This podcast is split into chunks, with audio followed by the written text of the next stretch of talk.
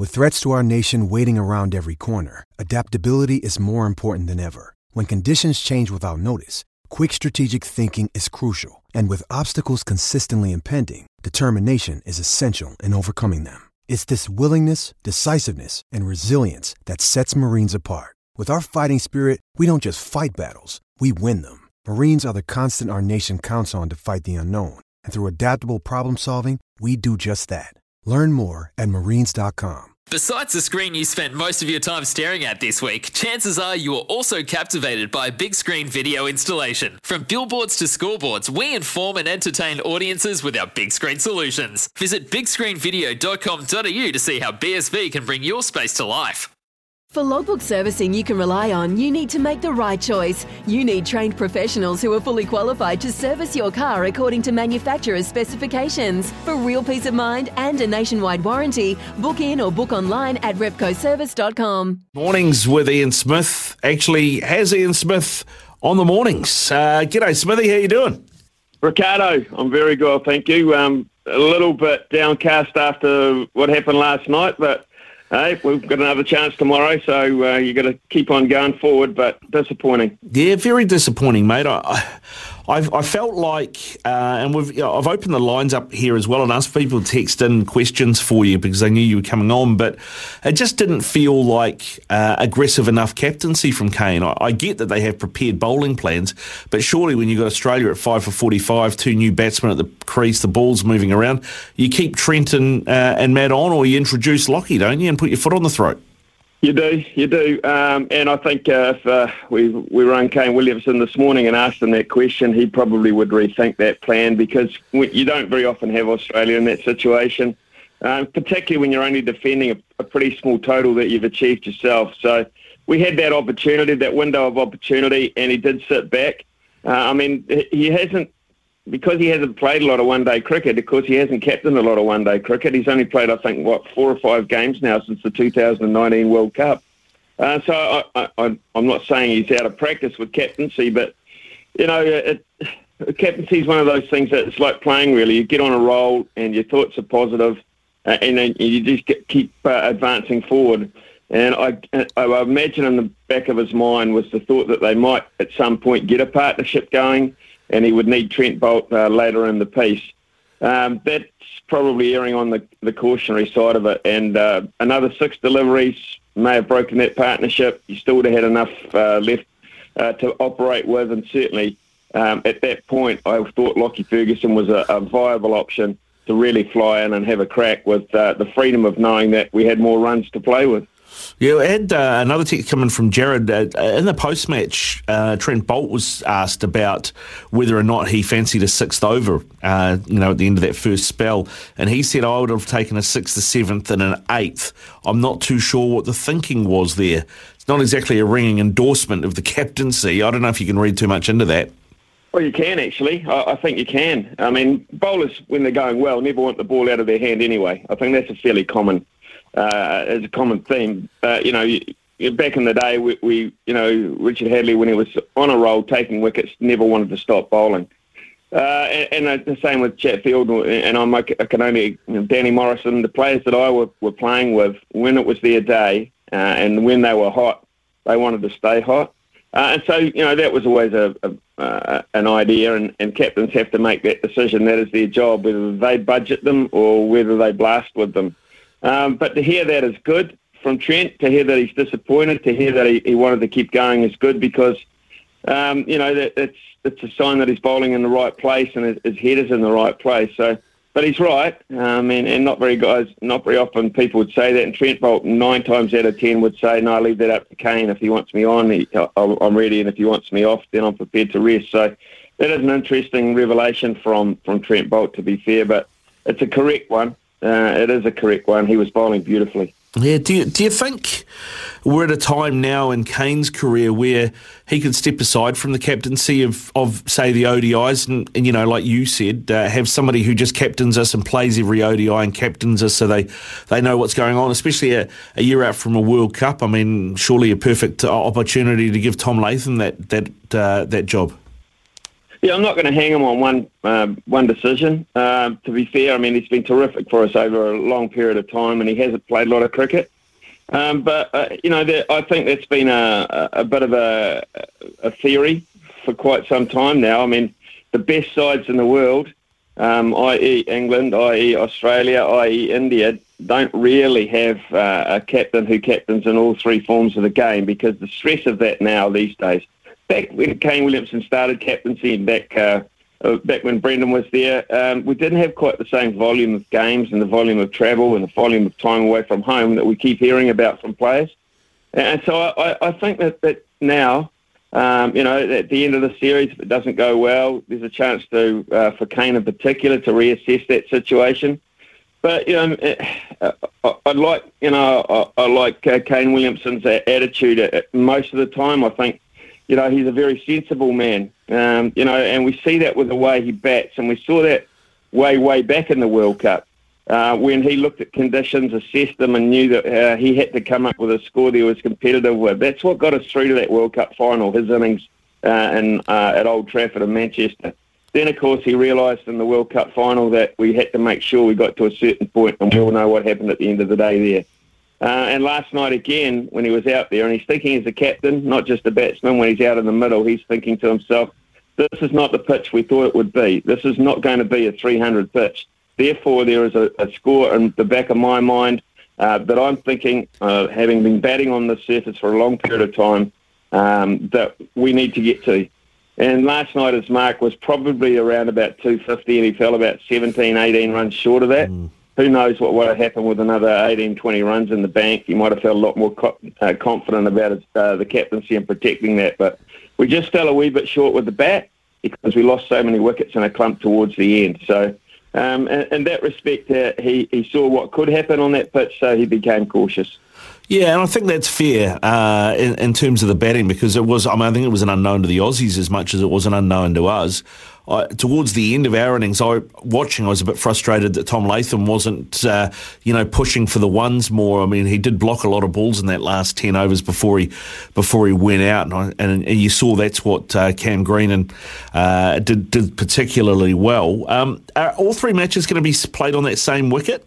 They've cut two pitches, Ricardo. Um, there was one about two metres away, um, and I would imagine, uh, I'm not sure about tomorrow, but they may well use that one tomorrow, the, a newer one tomorrow, and try and get some life back into this one, or they may just say, let's play on this one again.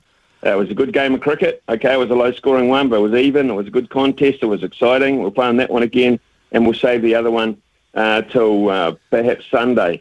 So that that'll be in the at the hands really of the groundsman. The groundsman has been consulted by the guy who looks after or has looked after the Gabba in Brisbane for a long time, guy Kevin Mitchell Jr.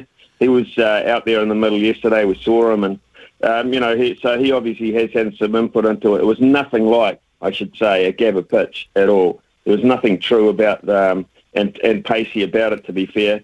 Um, but it was an interesting observation to hear from uh, Finch, the Australian captain in, in particular.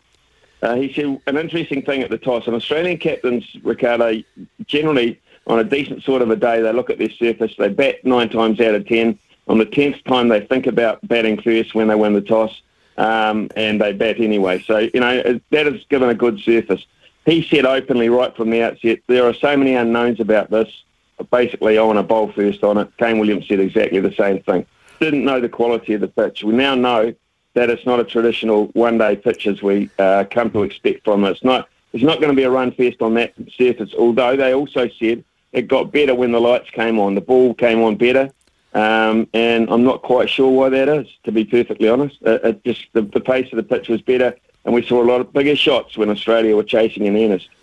Yeah, we did. We did. In terms of that New Zealand lineup, uh, do you see any changes coming in for the second? I know Glenn Phillips is over there. Uh, and do you think we've missed a trick not taking Ish and having a leggy? Yeah, I think we we could have done with Ish last night. There's no doubt about that. Um, Adam Zampa was good. Um, and Ish uh, it's just, he just plays re- revolving door cricket. Uh, Ricardo, you know, sometimes uh, when the when the door stops, he can walk out of the gap in it, and the other times he's still blocked by the glass. It's as simple as a revolving um, door cricketer. and I'm not quite sure how long he wants to persist with that, or whether he wants to throw himself on the open market like Colin de Grandhomme and Trent Boult have done, because um, you know he he was at one point a very very desired T20 bowler. He was the top wicket taker for the Adelaide Strikers, um, and he did really well. So whether he wants to think about that, uh, I'd, I'd probably fully support him, looking at the frustration he's had. But there are other things that went wrong uh, last night, Ricardo.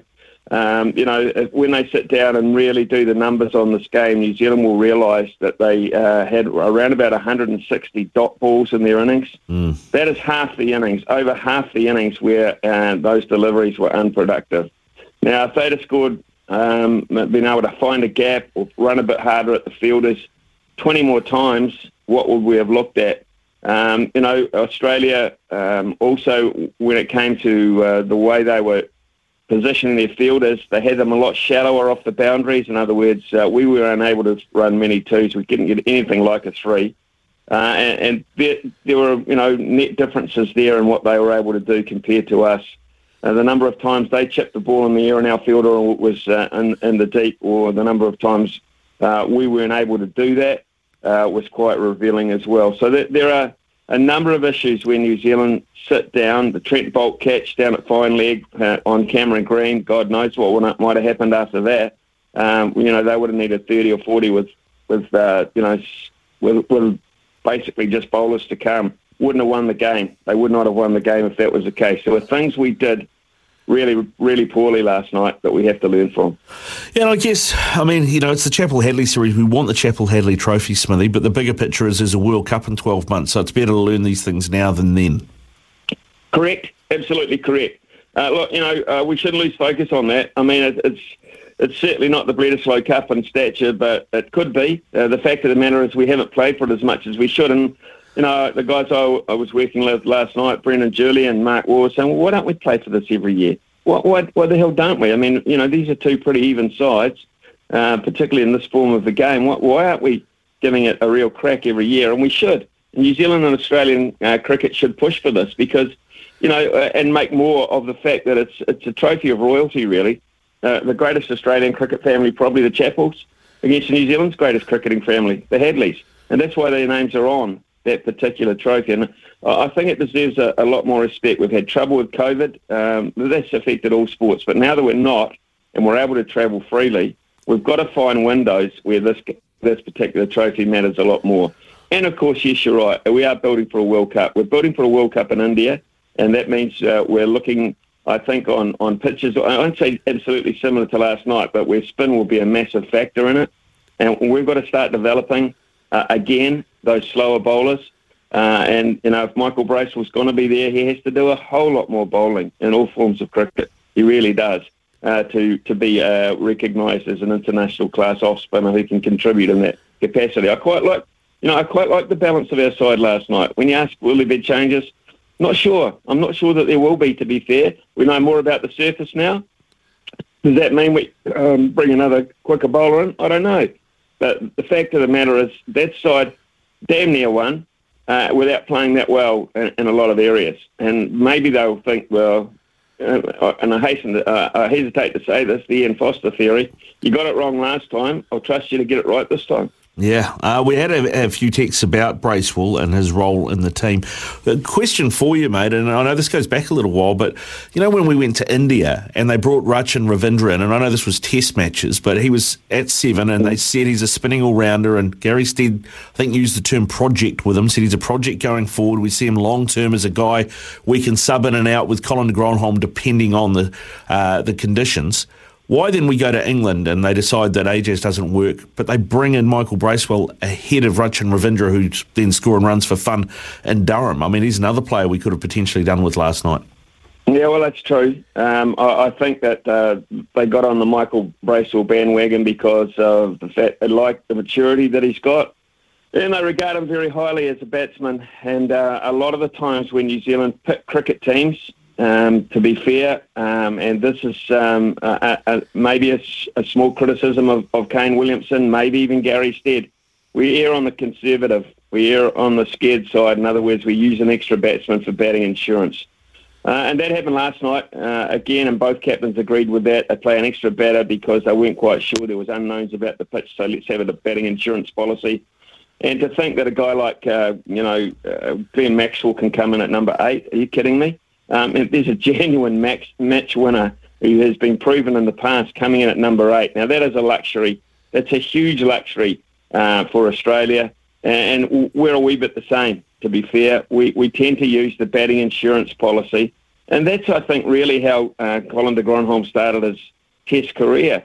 Um, you know, and in Christchurch, it, it, and it was a very good test career in the end. But the fact of the matter is he played in that game as a batter at number seven, who was going to bowl a few overs. He ended up getting six wickets or five or six wickets, and the rest, of course, is, you know, the proverbial history.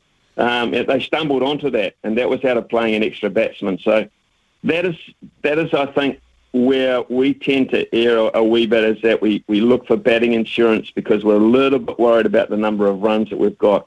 I, I like that side last night, Ricardo. I, I really quite like the look of it, and I quite like the fact that we've got a, a player of the likes of Glenn Phillips waiting in the wings.